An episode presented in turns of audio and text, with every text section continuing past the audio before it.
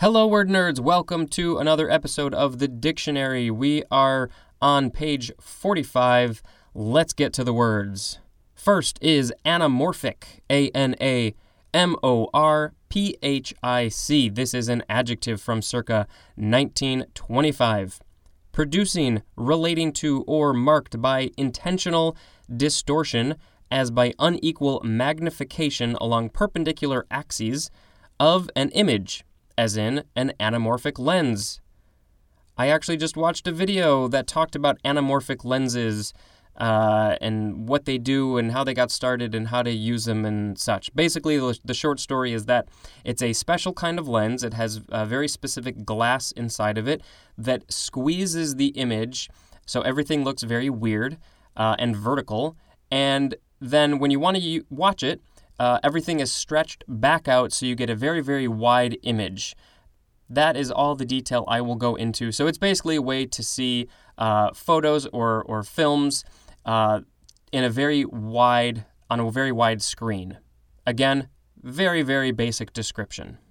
The etymology says uh, this is from New Latin anamorphosis, which means distorted optical image. Next, we have anandamide, a N A N D A M I D E. This is a noun from 1992, a derivative of arachidonic acid that occurs naturally in the brain and in some foods, as chocolate, and that binds to the same brain receptors as the cannabinoids as THC. And sometimes cannabinoids is pronounced cannabinoids. Uh, I'm not sure which is proper, maybe both are proper. The etymology says this is from uh, the Sanskrit ananda, which means joy or bliss, uh, and then they've added amide, A M I D E, to the end. I don't know what uh, arachidonic means or arachidonic acid. Uh, I guess we'll get to that in a little while, uh, so I'm curious what that is. But there's been a lot of talk in recent years about uh, cannabinoids, THC, CBD, all that sort of thing. Uh, so this is definitely something that's in uh, the the culture in American culture these days, something that we're talking about. So uh, I'm maybe I'll hear more about anandamides. Next we have Ananias, capital A N A N I A S. This is a noun from the 14th century. It's a very old word. 1. An early Christian struck dead for lying. 2. We have the synonym liar. So if I were familiar with uh, old Christian Jewish faith, uh, I probably would have heard this word, Ananias, but uh, I'm not, so I haven't heard it. But um, I guess if you want to call somebody a liar, you can call them an Ananias. Next, we have Anapest, A N A P E S T. This is a noun from circa 1678. A metrical foot consisting of two short syllables followed by one long syllable or of two unstressed syllables followed by one stressed syllable, as unaware. So, to be a little bit more specific in the example they gave us, unaware is two short syllables, un and a, followed by a long syllable, where. So it's just sort of lengthened out and it's a, I guess, a long syllable.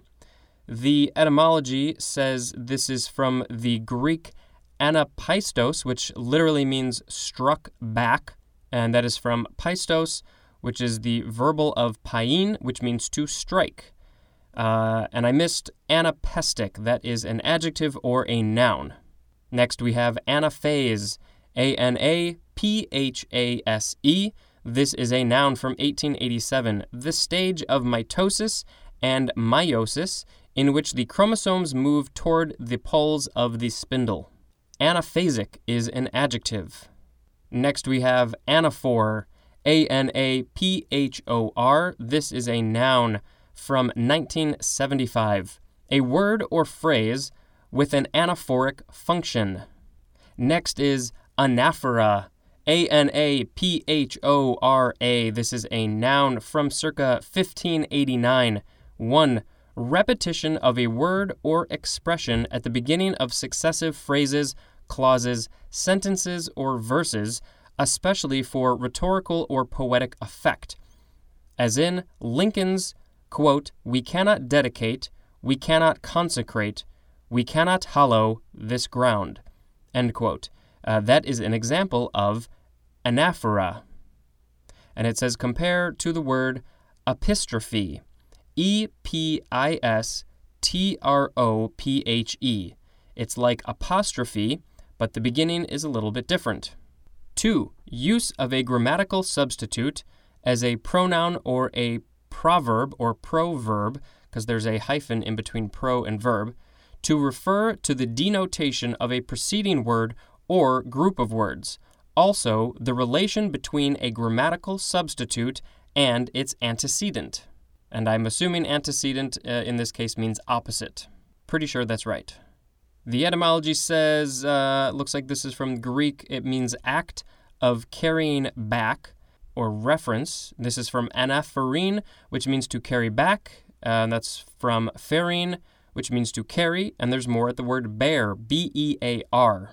Next, we have anaphoric, A N A P H O R I C. This is an adjective from 1904 of or relating to anaphora, as in an anaphoric usage, especially being a word or phrase that takes its reference from another word or phrase, and especially from a preceding word or phrase, compared to cataphoric. Anaphorically is an adverb. Next, we have anaphrodisiac. A N A P H R O D I S I A C. This is an adjective from 1823, inhibiting or discouraging sexual desire. An aphrodisiac is also a noun. Uh, so I have heard the word aphrodisiac.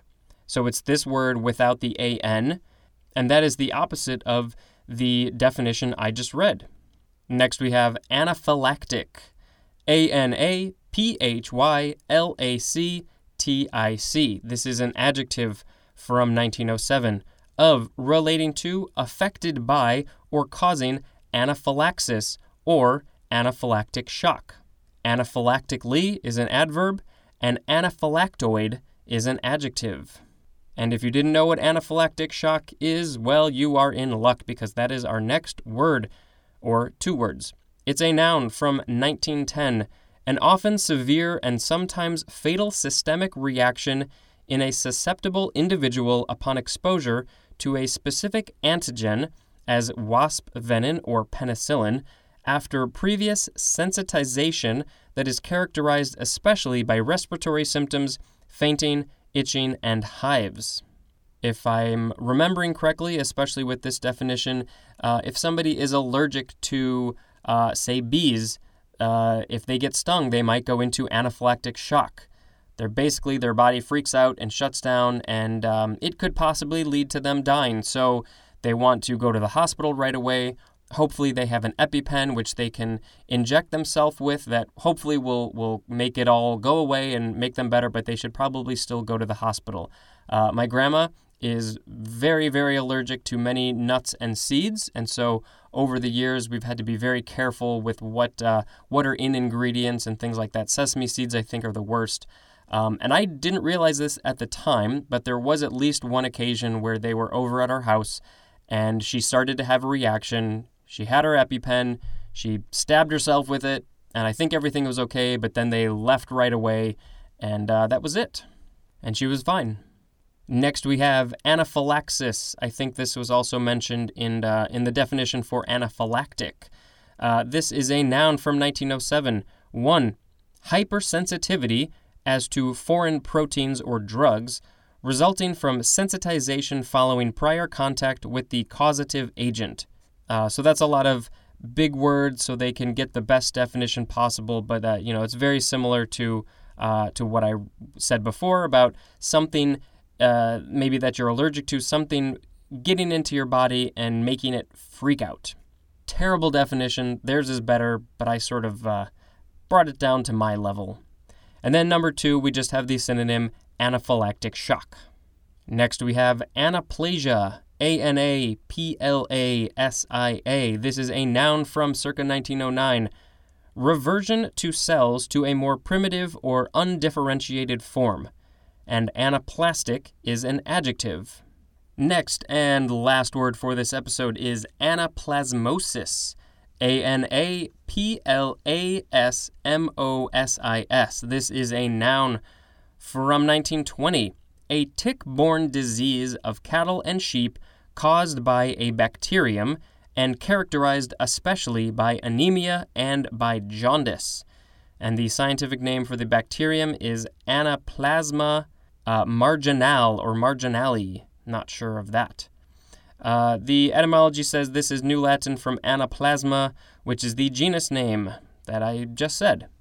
Now is the time that I pick a word of the episode. What to pick, what to pick. Um, I may just go with our last one, anaplasmosis, just because it's a very fun word to say. Anaplasmosis. Uh, but I also very much like anamorphic because it is related to uh, filmmaking and photography, uh, and so I like that as well. But I'm going to stick with anaplasmosis. That's the end of the episode. Thank you for listening. I'm glad you got all the way through it. Go ahead and do the things and contact me and say hi. That's it. Goodbye.